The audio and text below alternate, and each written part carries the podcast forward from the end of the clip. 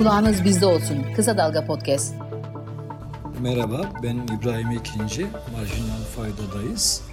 Ee, Kısa Dalga'nın podcast yayını. Şimdi seçimlerin bildiğiniz gibi birinci turu sonuçsuz e, tamamlandı. İkinci tura kaldı seçimler. Bir 14 günlük e, zaman dilimi var.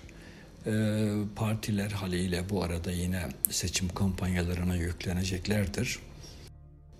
Meclis açısından durum belli oldu. Orada Cumhur İttifakı çoğunluğu elde etmiş oldu. E, Cumhurbaşkanlığını kimin alacağı ise henüz belli değil. Onu 28 Mayıs'ta göreceğiz. Şimdi bu sonuçlara e, dolar, euro yani kurlar çok da yüksek olmayan bir yani 19.66, 19.67 gibi bir e, yükselişle tepki verdi. İşte Euro 21 38 21 40'lar seviyesinde çok sert bir e, yükseliş görmedik. Kurlarda e, yukarı yönlü bir hareket oldu ama bu sert bir hareket değildi. En belirgin tepki e, Türkiye'nin CDS priminde oldu. Yani orada biliyorsunuz e, aylar sonra 500'ün e, 576'ya filan yüksel aylar sonra 500'ün altına düşmüştü ama yani e, seçim ilk turun sonucu belli olmasından sonra bir 576'ya sabah o seviyelere bir tekrar tırmandı. Sonra da gün içerisinde 606'ya kadar çıktı. Ee, yani bu CDS'lerdeki Kemal Kılıçdaroğlu kazanıyor iyimserliği geri alınmış oldu. Eski seviyesine dönmüş oldu. Borsada da iyimser beklentiye dayalı yükseliş geri gitti. Güne e, sabah 4 %6.4 gibi sert bir düşüşle başladı. Bankacılık endeksindeki düşüş daha yüksekti 9.6 gibi. Şimdi tabii düşüş %5'i aşınca biliyorsunuz devre kesiciler devreye giriyor. Devreye girdi nitekim. Ve günü %5.6 e, düşüşle kapattı borsa. Biliyorsunuz bir önceki hafta %9 değer kazanmıştı. Hani yabancı da alışı görünce e, yabancı hisseleri hükümetin değişeceğine ilişkin beklentiyle hani alınınca piyasa hani bu işin ilk turda biteceğine ve bir bir kısmı da Kemal Kılıçdaroğlu'nun kazanacağına hani e, yatırım yaptı. Öyle fiyatladı. Fakat tabii bildiğiniz gibi şu anda durum değişmiş görünüyor. Şimdi e, tabii yine derecelendirme kuruluşları yabancıların değerlendirmeleri geliyor. Hani neler olabileceğine ilişkin değerlendirmeler. Mesela bu e, derecelendirme kuruluşu Moody's e, seçimlerinden sonra yaptığı değerlendirmede diyor ki yeni bir Erdoğan dönemi mevcut ortodoks dışı ve sürdürülemez politikaların çok yüksek enflasyonla birlikte makro ihtiyati tedbirlerin ve ağır kur baskılarının devamına işaret edebilir. Şimdi bu tabii hükümetin zaten mevcut politikası. Yani bu sürer e, demeye getiriyor Moody's. E, zaten başka bankaların beklentileri de temelde süreceği ama hani ılımlı bir dönüşte olabileceği yönündeydi. Sanki bu e, Erdoğan'ın Şimşek'in peşine, Mehmet Şimşek'in peşine düşmesi de sanki böyle bir arayışı var gibi yorumlanmıştı. Ama tabii Şimşek de kabul etmedi. Erdoğan'ın da elinde doğrusunu isterseniz kadro falan yok. Nasıl yapacak ekonomiyi, kime yönettirecek bilmiyorum. Birini bulabilir kuşkusuz. Ama hani işte en son bulduğu bakan Nebati'dir. Şimdi tabii bu arada işte bu seçimlerden sonra hani e, bakan da değişecek. Yani o da belirsiz. Yani kim gelecek mesela? Merkez Bankası'nın başına kim gelebilir filan. Bütün bunlar da belirsizliğe girdi e, önemli ölçüde. Çünkü Millet İttifakı kazansaydı az çok kimlerin geleceği belliydi. Biraz itibarlı isimler de söz konusuydu. Şimdi tabii e, işte kur hareketi olacak. Hani bu belirsizlik arttığı için bu da enflasyonu yükseltecek beklentisi var. Doğrusunu isterseniz mesela bu seçimin birinci tur sonuçlarından sonra dediğim gibi kurda daha sert bir hareket beklerdim ben. Ama hani olmadı bu e, fakat bu şeyden dolayı da yani olmamış olabilir. Yani yoğun satışlarla yani rezerv satışıyla da hani kuru tutmak istemiş olabilirler. Bu ihtimal dahilinde. Çünkü zaten bu iki seçim arasında böyle bir şeyi göze alamazlar. Ne yaparlar onu bilemiyorum. Meclis çoğunluğunun cumhurda olması hani çok piyasanın fiyatlamadığı bir şeydi mesela. Yani Millet İttifakı'na geçecek gibi görünüyordu bu. Bu da beklemedi bir şey oldu. Ee, Ekonomim gazetesi böyle uzmanlara, piyasa uzmanlarına sormuş yani bu seçim sonuçları ve gelecekle ilgili beklentilerini mesela. Ee, uzmanlardan Filiz Er Yılmaz mesela piyasanın en istemediği sonuçla karşı karşıyayız demiş. Çünkü öyle hani birincisi Millet İttifakı kazanacak beklentisi çökmüş oldu. Cumhur İttifakı'na geçti. Cumhurbaşkanlığı seçiminde kimin kazanacağı belirsiz oldu. Dolayısıyla hakikaten de en istenmedik e, sonuç e, var.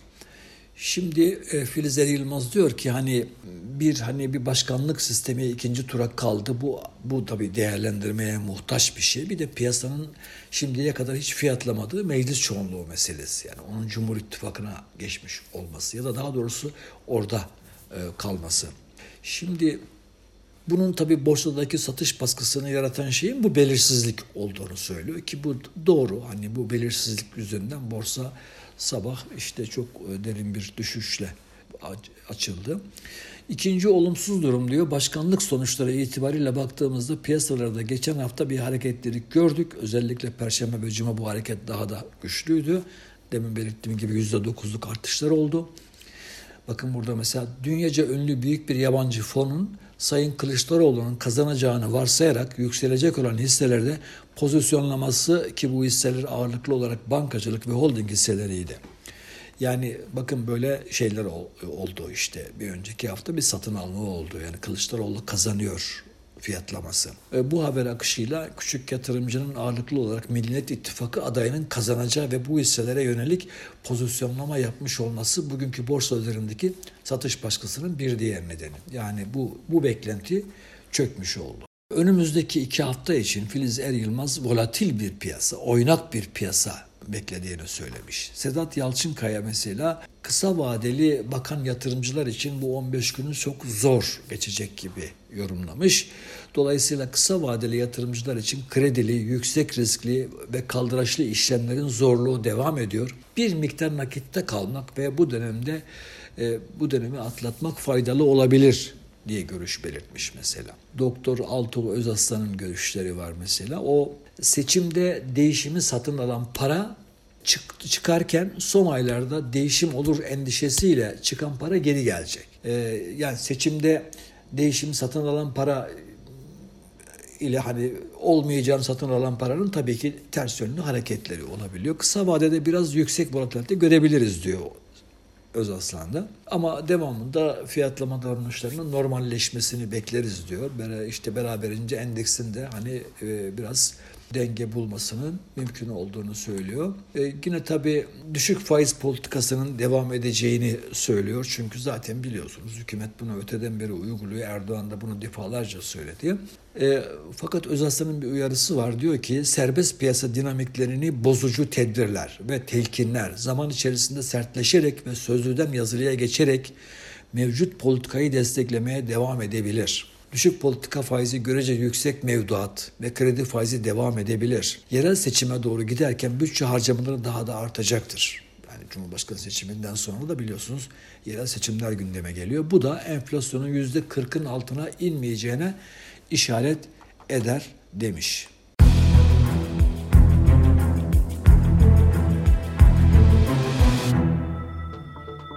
Şimdi e, bildiğiniz gibi e, geçen e, bir önceki haftaki marjinal faydada da söylemiş olabilirim. Birçok yerde de zaten yazıldı, çizildi.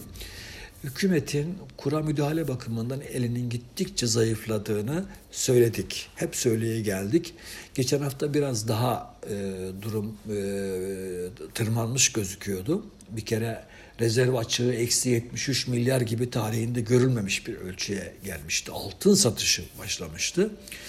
E, o arada gaz borcu ertelenmişti. 600 milyon dolarlık bir gaz borcu da 2024 yılına ertelenmişti gaz borcunun ödenmesi. Tabi bu da manidar yani bu kadar bir parayı da mı yani sıkışıklarınız var dedirtiyor. Ee, işte şimdi bu bu arada hükümet tabii kazanma derdinde olacak. Yani şu 15 gün içerisinde dolayısıyla asıl şimdi hani seçime kadar kendini arttı ama şimdi bir 15 gün daha durumu idare etmesi gerekecek. Yani bir kur patlamasından kaçınmak hükümet için çok tayin edicidir. Bunu anlamamız lazım. İşte bu yüzden hani e, artık rezerv satışından mı oldu yoksa başka bir şeyden mi oldu? Bu arada çok sert bir çıkış olmadı ama e, yine bu önümüzdeki 15 gün hükümetin bayağı bir e, satış ihtiyacı olacak gibi duruyor. Çünkü her şekilde bu tablo kurun çıkış tablosu. Yani bu belirsizlik tablosunu söylüyor, söylüyorum. Yani böyle bir ortamda çıkış. Zaten biliyorsunuz ee, işte bu döviz alış satışları ile ilgili e, kısıtlamalar, sınırlamalar, engellemeler biraz şirketleri de vatandaşı da işte serbest piyasadan, tahta kaleden döviz almaya itiyor. Talep oraya yöneldikçe de oradaki kur yukarı çıkıyor ve ikili kur dediğimiz hikaye oluşuyor. Vatandaş bu 15 gün biraz tabii benim tahminim biraz temkinli olacak. E, yatırım pozisyonunu fazla değiştirmeyecektir. Çünkü zaten öncesinde bir dolar vardı. Biliyorsunuz dolar mevduatı çok daha yükseldi ve yani 350 milyar dolara geldi. Yani döviz mevduatı artık kalkamayan dövize dayalı varlıklar diyelim. Vatandaşın tasarruf varlıkları çok yükselmiş durumda. Dolarizasyon çok e, arttı. Ee, yani dediğim gibi kuru baskılamak için baskılamak çok büyük bir ihtiyaç olacak ama bunun için imkanları var mı yok mu göreceğiz. Ellerinin sıkışık olduğunu herkes söylüyor. Hani benim de kanaatim o çünkü bazı şeyler e, altın satışına geçmek gibi işte gaz borcu ertelemek gibi işaretler bunu gösteriyor. Şimdi yeni bir döneme giriyoruz. Siyaset oturmadan tabii ki ekonominin de oturmasını bekleyemeyiz. Meclis Cumhur İttifakı'nda Cumhurbaşkanlığı Millet İttifakı'nda olursa hani bu istikrarsızlık gibi de görünebilir ama bir yandan da hani tek adam rejimini dengeleyecek bir şey gibi de yani bir balans gibi de görülebilir. Yani meclis birinde, Cumhurbaşkanlığı birinde çünkü bunlar güçlü kurumlar. Yani dolayısıyla belki birbirini biraz dengeler, daha e, mantıklı işler de söz konusu olabilir. Bu 15 gün benim de tavsiyem sükunet hani ekonomik açıdan söylüyorum. Tabii ki siyasi açıdan herkesin asılması e, mukadder. E, ama e, iktisadi açıdan e, işte ne bileyim güvenli yatırım araçlarında beklemek daha doğru. E, borsa bu ara demin uzmanlarından okuduğum gibi çok volatil olacak, e, olabilir. Dolayısıyla e, belki bu aralar düşünülmeyebilir. E, dolayısıyla e, bir 15 gün sabredip bir sonucu görmek gerekir. Eğer sonuçta Erdoğan kazanırsa ben e, bir ödemeler dengesi krizinin e, daha da büyük bir risk haline geleceğini düşünürüm. Çünkü hem döviz varlıkları, imkanlar bakımından sınırdayız. Hem de hani daha önce de bazı yatırımcı kuruluşların, uzmanların raporlarından da gördüğümüz gibi efendim Erdoğan e, hükümetinin, cumhurbaşkanlığının, e, efendim mecliste cumhur çoğunluğunun böyle bir tablo karşısında kurun e, sert bir şekilde yukarıya çıkacağına ilişkin analizler okumuştuk. 30 lira bahsedenler olmuştu. Dolayısıyla hani e, umulur ki başka bir tablo olsun da bundan kaçınalım ama bilemiyorum. Çünkü e, Erdoğan'ın kazanması hali e, yabancı yabancı girişine e, şey yapmıyor. Yani kapı açmıyor çünkü yabancıların kaçışının nedeni e, bizzat Erdoğan'ın politikaları. Dolayısıyla Millet İttifakı eğer başarılı olsaydı biraz döviz girişi olacaktı ve dövizde kurda daha çok daha yüksek sert bir hareket olmayacaktı diye beklentiler vardı. Bekleyip göreceğiz. Kendinize iyi bakın. Benden bu haftada bu kadar olsun. Haftaya görüşmek üzere. Hoşçakalın.